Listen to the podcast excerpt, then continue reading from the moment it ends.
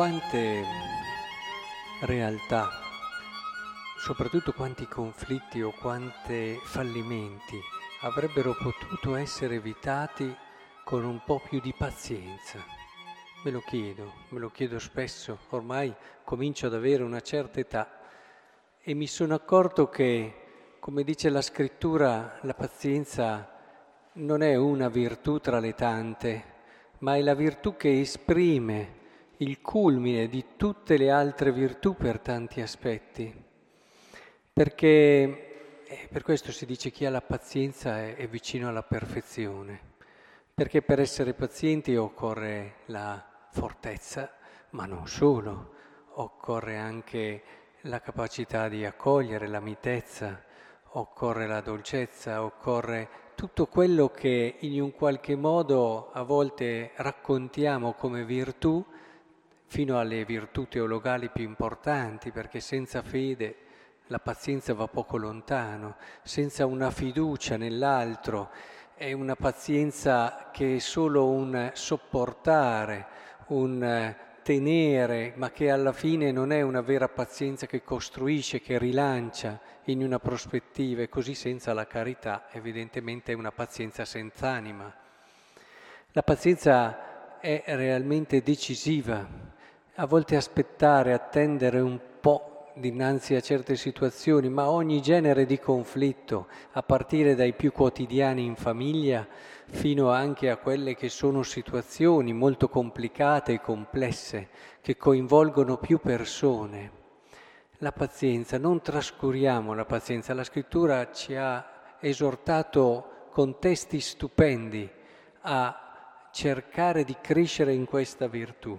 Oggi in modo particolare vorrei sottolineare un aspetto della pazienza. Dice, non lamentatevi fratelli gli uni degli altri per non essere giudicati, ecco il giudice è alle porte. Fratelli, prendete a modello di sopportazione e di costanza i profeti che hanno parlato nel nome del Signore. Ecco, noi chiamiamo beati quelli che sono stati pazienti.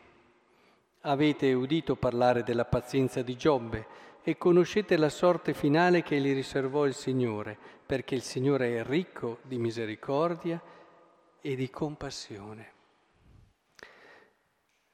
Può sfuggire qui, però ci viene detto il fondamento vero della pazienza, della pazienza, che non è, attenzione, il fatto che tu per primo sei stato perdonato e Dio ha avuto per primo pazienza di te. Il salmo che abbiamo pregato è in questa linea. Benedici il Signore anima mia, Egli perdona tutte le tue colpe, guarisce tutte le tue infermità, salva dalla fossa la tua vita, ti circonda. Misericordioso e pietoso il Signore. Ecco qui che si comincia già ad andare verso quella che è la motivazione essenziale. Quindi All'inizio può aiutare il fatto che tu rifletta sul fatto che tu per primo hai avuto bisogno di perdono, di misericordia, della pazienza di Dio, ma non basta, non basta. Non basta perché ci sono delle situazioni nelle quali tu oggettivamente non hai fatto tutto il male che hanno fatto a te. Non l'hai fatto. È inutile che te lo racconti, certo puoi fare come Santa Teresa di Lisieux che diceva il Signore mi ha tolto i sassi prima che inciampassi e anche se non aveva fatto nessun peccato che ricordasse, diceva alla fine anch'io mi sento perdonata e oggetto della misericordia di Dio. Certo, questa è una via, è stata la sua via, però in certe situazioni tu devi avere pazienza verso persone di realtà che tu non hai neanche immaginato di commettere o di fare. Quindi se può essere un inizio il fatto di pensare che tu sei oggetto della misericordia di Dio, non può essere la conclusione, non può essere il fondamento ultimo della tua pazienza. Anche perché se sei oggettivo, onesto con te stesso, dici, beh, insomma, fino a un certo punto sì, ma dopo no. Allora qual è? Allora qual è?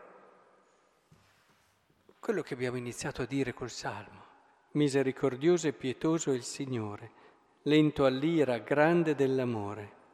Non è in lite per sempre, non rimane adirato in eterno. Nella misura in cui tu contempli Dio, conosci Dio e ti riempi della sua pazienza, della sua misericordia, della sua mitezza, allora capisci che questa è la strada. Riempiti il cuore della storia della salvezza, pregala, falla risuonare nel tuo cuore, ruminala come facevano i grandi padri del passato e, e lascia che questa parola di Dio ti racconti e ti racconti dentro e faccia rivivere dentro il tuo cuore la pazienza di Dio. Non è importante se tu non hai fatto le stesse cose che ti fanno, non è importante quello.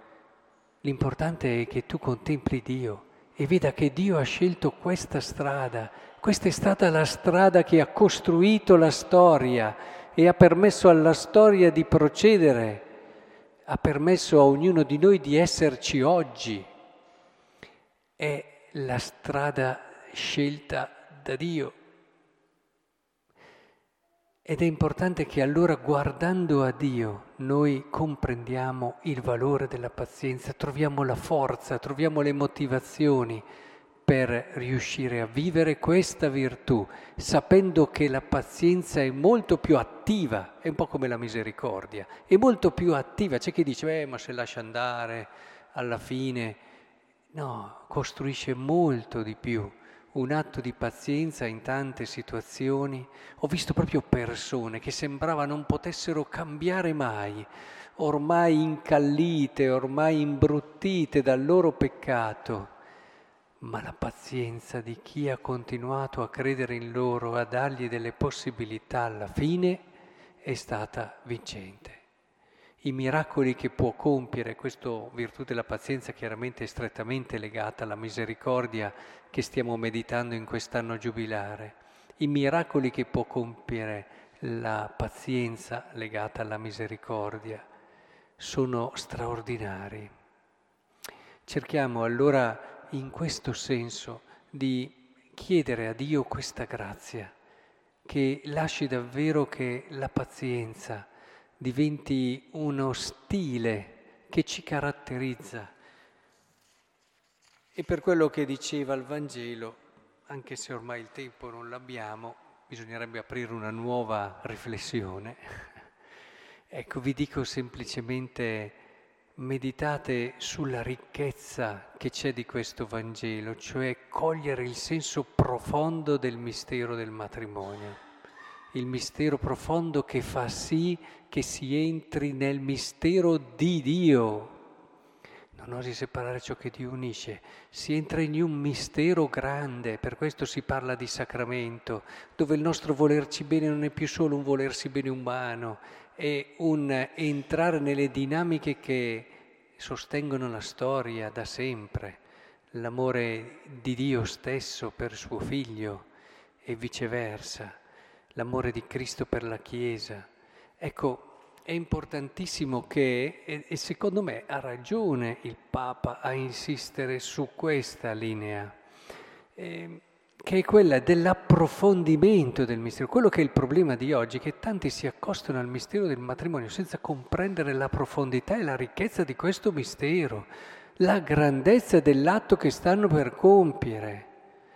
È lì che devi lavorare, è lì che dobbiamo lavorare. Una volta c'era anche una certa cultura che ti custodiva come matrimonio, adesso non c'è più, adesso non c'è più. E allora molti si irrigidiscono sulle norme, ma serve fare questo? Irrigidirsi sulla norma se poi dopo hai perso l'anima, crei una, come dire, una schizofrenia, tra virgolette, eh, tra quello che è una situazione reale in cui vivi è una norma che viene vista solo come un qualcosa che viene dall'esterno, che ti soffoca, tra virgolette. Ciò che è importante non è togliere la norma, come vorrebbero tanti media, ma è proprio ridare quello slancio e quel senso di mistero all'amore degli sposi. Quindi un grosso lavoro che, fate il capitolo anche sull'amore, no? tutto l'inno alla carità dell'amoris letizia, dove rivede proprio il cuore, l'amore, entra in questo mistero, cerca di comprendere la grandezza e la bellezza del matrimonio. Questa è la via, questa è la via prioritaria, la via decisiva. Per questo il Vangelo, il Vangelo e l'annuncio del matrimonio è essenziale più che mai oggi. Si rimarrà un resto, tanti non lo capiscono, del resto non siamo, non siamo mai stati noi cristiani quelli dei grandi numeri, non siamo mai stati, non so neanche se lo saremo in futuro. È importante che però annunciamo sempre con coerenza la bellezza, la freschezza, la profondità, la grandezza del mistero dell'amore.